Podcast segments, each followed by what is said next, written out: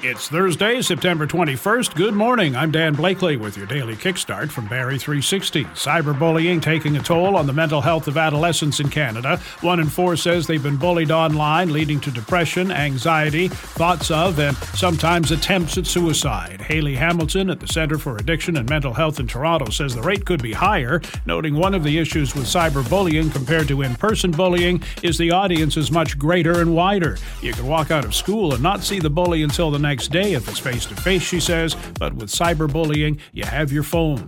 It follows you around. We have more on this at Barrie360.com.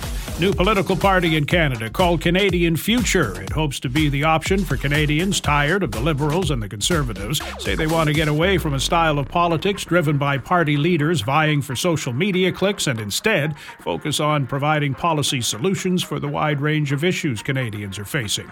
Officers from Barrie Police, South Simcoe Police, and local OPP detachments among those gathering at Queen's Park this morning for the annual Run to Remember. Barrie Police Constable Sarah Bamford, a longtime participant in the run. This run, it's unique. Uh, it's one of a kind. It uh, raises awareness for the annual Police and Peace Officers Memorial Service, which is held annually on Parliament Hill in Ottawa on the last Sunday in September. Bamford says the run is an opportunity to remember fallen colleagues and show support for their families. She talks more about it on this week's What Barrie's Talking About podcast, available now for download and at barrie360.com.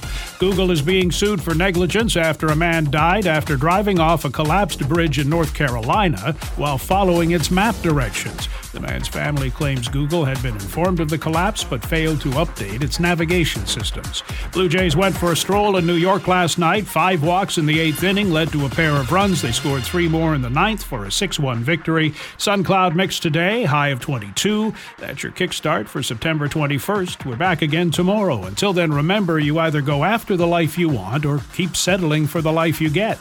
The choice is yours.